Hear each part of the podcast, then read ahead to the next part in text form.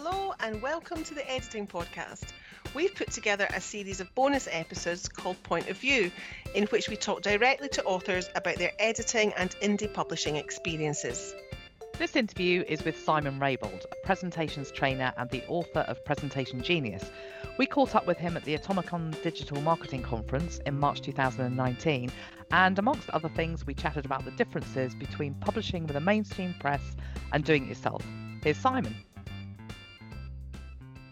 So our next guest is Simon Raybould, who's a presentations expert, and um, Simon's done publishing in all sorts of different ways, yeah. and he's going to come and tell us about his editing process, his writing process. So, Simon, first of all, tell us a little bit about who you are and what you do, and um, and then we'll take it from there. I'm a presentations trainer. I help people make better presentations. It's as simple as that. The books tend to come out of out of my knowledge about that. And Denise and I actually met you last year because you came along to the um, Society of Editors and Proofreaders conference. Mm-hmm. And unfortunately, I didn't manage to get to your session, but it got outstanding feedback. So, if you do, as an author, want to learn how to stand up in front of people and talk about your books better, this guy might be worth talking to. Yeah, somebody gave the feedback a six out of five. Yeah, which is, yeah. Which is quite, that's lovely. that's good. Yes. it, was, it was very flattering, yes. Yeah. So Simon, um, did you work with an editor when you um, published? I know you've, you've published through the mainstream as well, so yeah. that was probably handled for you. But so I've published with a really big name mainstream publisher. I have self-published into PDF and I've self-published into print on demand. Mm-hmm. Um, by far and away, the easiest is with the mainstream, obviously, because they do everything. all for you. Was that Kogan Page? Uh, it was Hodder Stoughton. All right. Yeah. The downside of that, of course, is that you see none of the money. yeah. The upside of that is that when somebody slaps a cease and desist on you from Toronto, you just hand the problem over to the the legal team. To the legal yeah. team, yeah. Who, who, write a, a, legal version of "Come and have a go if you think you're hard enough." Um, but when I'm working, when I was writing for myself for self-publishing and stuff like that, uh, no, I just wrote. I wrote and wrote and wrote and wrote and wrote. Then I put it away for about 18 months so that I had time to forget it. i would like to pretend that that was a plan. Um, it was more a question of things happened and I never got round to finishing the books. Um, so then I came back and looking at them fresh after 18 months makes it much easier to edit them. Much easier to edit them. And then they go through well, you've seen my raw writing. They go through, I have, yeah. They go through two proofreaders before they go anywhere, uh, anywhere even remotely public. So uh, my wife is, uh, is, is a good reader, um, and she looks at the stuff before I even even think about giving it to my paid proofreader. Yeah.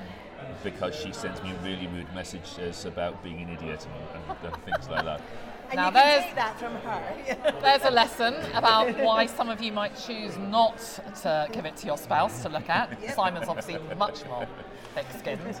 Uh, well, all my spouse does, my wife does. Corinne, she's a saint. Um, what she basically does is just get it to the point where some of the embarrassing stuff has been taken out. Yeah. Uh, and what Claire does is get it get it right, yeah. right. Yeah. So, I mean, ready for publication. Ready for publication. Yeah. And the beauty of working with Claire is that she's been with me for 15 years. So she knows your voice. She knows my voice. Is this your pa- sorry, is Claire your paid proofreader? Claire, Claire's my yes, paid. Right. Yeah. yeah. Um, but not only therefore, she stopped being just a proofreader because she's been with me for 15 years. Yeah. Uh, as you say, she understands my voice. So it's entirely possible she'll rewrite a paragraph. Yeah. If if she looks at it and there's more red line than yeah. than not, yeah. she'll just send me an email going, this paragraph is beyond redemption. Is it okay if I rewrite so it? So she'll actually, yeah, okay. So rewriting and much deeper editing than, than, than just really proofreading. She will yeah. call it proofreading, yeah. um, it, it, but it starts to be edit. It, it blurs heavily into editing yeah. at that point. And I've been with her for so long that when she sends me it back with ch- changes on in, in Word, I just tend to go Control A, accept all. Yeah. I don't even bother checking what she's. She also understands your business. This is quite interesting because I, think a lot of indie authors don't work directly, um, don't necessarily have a, a relationship with, a, an editor over that yeah. of a period. So she, it's not just that she knows you and how you communicate, but also she knows exactly what you do. Yep. She's, she's seen me do it. She's been on my training courses. She's helped me design those training courses. She's been with me. Yeah. Yeah. So, Yeah. so it's, it's a very, I'm going to use the word intimate relationship, which sounds really wrong, but No, no, I know you, exactly you know what I mean. It's very. It sounds very collaborative. Yeah. Actually. Uh, Yes, yeah. Well, there's a, there's a joke we, we share sometimes, which is that I once did a radio interview and they asked me what I brought to the team. And I said, I'm, I'm really good at coming with lots and lots of really good ideas. I'm, I'm rubbish at detail, but I'm really good at coming up with lots and lots of good ideas. Then they passed the microphone over to Claire and asked what she did, and she said, in order to explain what she brought to the team, she had to correct what I said, um, which was that she said I was good at coming up with lots and lots of ideas. Her job She made them really good. her job was to tell me if they were good ones or not and turn them into good Yeah. ideas. I get the feeling that Simon, she's a little bit of a check on your ego. Oh, trust me, I don't need. Uh, yeah, I've got a wife and two children. I don't need anybody else to check my ego. I really don't. I really don't. So you've also worked with um, a mainstream publisher. Um, was you said that was an easier process? Was it a more pleasant process? Because the No, okay. it wasn't, because mainstream publishers outsource their proofreading and their editing in any case. Yes, to people like us to people, yeah, but- yeah. So effectively, all I was doing was working via a publishing house with another version of Claire. Yeah, A but not having no contact but with them. have exactly Yeah. having no relationship. So the interactions were, were transactional. Here's a mistake, let's change it. There was never any. Could we make this better? Even your, even that's interesting. Even with your the in-house editor, who was kind of more in charge, the project manager, were they not were they not talking to you, They talked to me. talk to you or yeah, at you? asked me. Yeah, here are the changes we should make. Right. Um, Take it or leave it. There was no collaboration. There was no understanding of my that definitely that definitely varies between. I think so, and I'm wondering yeah. if it's specifically because of that publisher's business list on their and their, their model, Yeah. which is um, Yeah. disappointing. Yeah. to Oh, hear don't get me wrong, she's very good. Yeah. And she's very fast and she's very thorough. And as, as far as I can tell, there were no mistakes in the book. Yeah. Not that I would spot them. Um, but it was a very transactional relationship Okay. rather than a growth orientated relationship. Yeah. That But- again just reinforces for me this importance of getting an editor or proofreader that's the right fit for you, Yeah. who understands you and your process, and that if you're planning on writing more than one book, you can develop a relationship. I, Well, I couldn't agree more. And, Absolutely. and also something that your um, your proofreader can do for you is that, or, or let's call her an editor because she does a lot more than just proofreading. Um, because you work with her um, across projects, it's not just books that she's working with. Mean, she can. right. She's in. She's she's having an impact on all of your content. Yes, she proofreads my slide design and all of that Yeah, kind of all of that kind yeah. of. Um, in fact, the, the, the conference you were talking about, my second slide deliberately had the word "received" spelled wrongly on the, on the slide. He says it's deliberate. Oh yeah, yeah, yeah. Was there a sharp intake of breath that There point? was there was damn close to a riot. um, and uh, and of course, what happens when you push the button then is that the letters swap themselves around Right, just yeah, to show yeah, that. yeah, yeah. Um, but that was something. That idea was something that grew out of a conversation with Claire. Yeah. because she went, you can't even spell received correctly. you know, Yeah. if you Yeah. can't spell that correctly, Yeah. and then went, hang on a minute, there's something I can use as a uh, as an indication of the different types of mindset that different types of people have Yeah, got. yeah. And it's also a good example of, you know, the, the fact that editors don't just work on one thing and that they can work across your entire brand Yeah. to bring a consistency Yeah. across all the sort of platforms that you're Yeah. working on. Yeah. Really. It's If- not just about the books. Yeah, and if we have time, she'll even proofread my tender documents. Yeah, That absolutely. tends not to happen because of the deadlines, but in print Yeah. it has happened sometimes. Yeah. Um, and you would absolutely trust her with them Oh, if that yeah. was. Yeah, absolutely. Yeah. There's, there's no question. I would even, I wouldn't even think about arguing with her. Yeah. Um, there's a great line she came up with once, which was, um, "You can't make this a stupid idea, boss. You can't make me do it. Why not, Claire? Well, it's not so much that it's a stupid idea. Uh, it, it's more a question of I'm the only person who knows where your body will be buried in a week's time if you make me. I'm scared of her. Yeah, you. I'm scared of her. She's a real person. I She promise. sounds awesome. But she's she thinks in the way that proofreaders think, which is almost the antithesis of, of how I think. Because we talk very much about separating the creative from the editorial process. and having them separated into two separate people really brings that really brings that home. Um, and to be honest, we have to work quite hard sometimes at maintaining our trust, love, respect, and so on. Because the reason that she's so good at what she does, can I swear on this podcast? Uh, it depends how much you're swearing. I've got to use one word, just one word. Well, we can always edit it out. Okay, No, fine. Okay. bad. So um, the very th- the thing that means that I need her is almost by definition the thing that pisses me off about her. And, and the, the, the thing that means that I have something to create for her to correct Yeah. Yeah. Yeah. is what pisses her off about me. Yeah.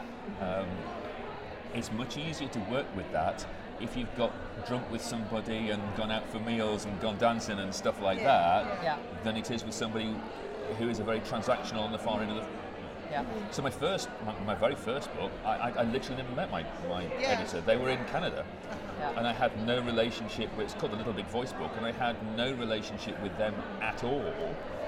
Um, And do you know, for some authors, maybe that relationship is important, actually. Yes, yes, that, it's definitely a choice. Some, Some people are. some people a transactional uh, relationship is enough for them, but you're obviously somebody that really feeds off and develops from that kind of more interactional. a transactional behaviour. relationship is enough for me, but it's not optimal. Yes. Yeah. Totally I'm, I'm being a little bit pedantic about that. No, I, no. I, I can get away with a transactional, it's just not as much fun. Yeah. And it means that the next time I need something proofreading, I'm starting from zero again. Yeah. Yeah. Whereas if there's a relationship going on, I can just throw a document at Claire and go, make this work. She gets it. Yeah. That's without- something really important to point out because for, for any listeners who are, are looking for mainstream publishing contra- contracts, it's important to realise that even if you have a long term relationship with the publishing company, Yeah. you won't necessarily be using the same editor That's or right. proofreader Yeah, each time. yeah. You won't ha- have a choice necessarily in who you are. So it, there is an issue of control there. I, I think it's Um, a shame to the podcast because all three of us have just nodded really vigorously. yeah, yeah, yeah. Yes, yes, yes. Absolutely. So you, you work perhaps with the same sub editor or the same editor or the same commissioning editor or whatever. Yeah, yeah. But the actual team that is on your book Yeah. is. Who's is actually sort of at the front, on the front line. Yeah. So your relationship within a publisher is with probably a commissioning editor. Yeah. and that's that's very it's great. It means I don't have to do anything except write. Yeah. I don't have to design the cover or anything like that.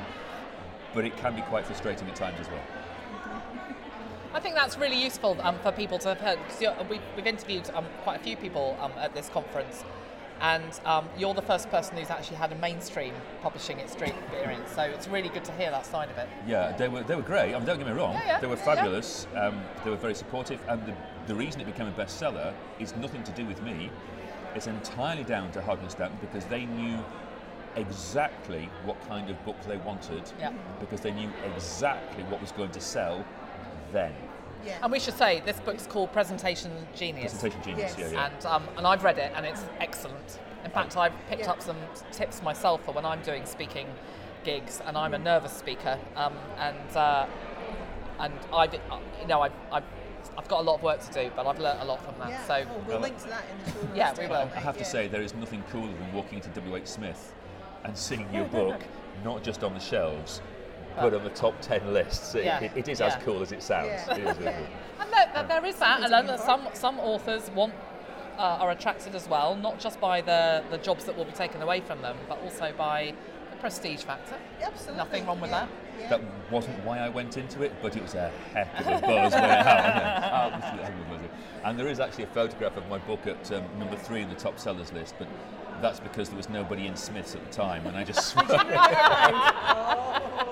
I just moved it, photographed it, and then I moved it back to position six, which it, where it was actually Six is good. Six, is, is six is great. respectable, Six, isn't six it? is great. Yeah. Um, and uh, it's easy to get the old trick of um, an Amazon bestseller, which is when you you know you go into a niche and you get 30 of your mates to buy the same book at the same time, and the Amazon um, algorithm extrapolates that.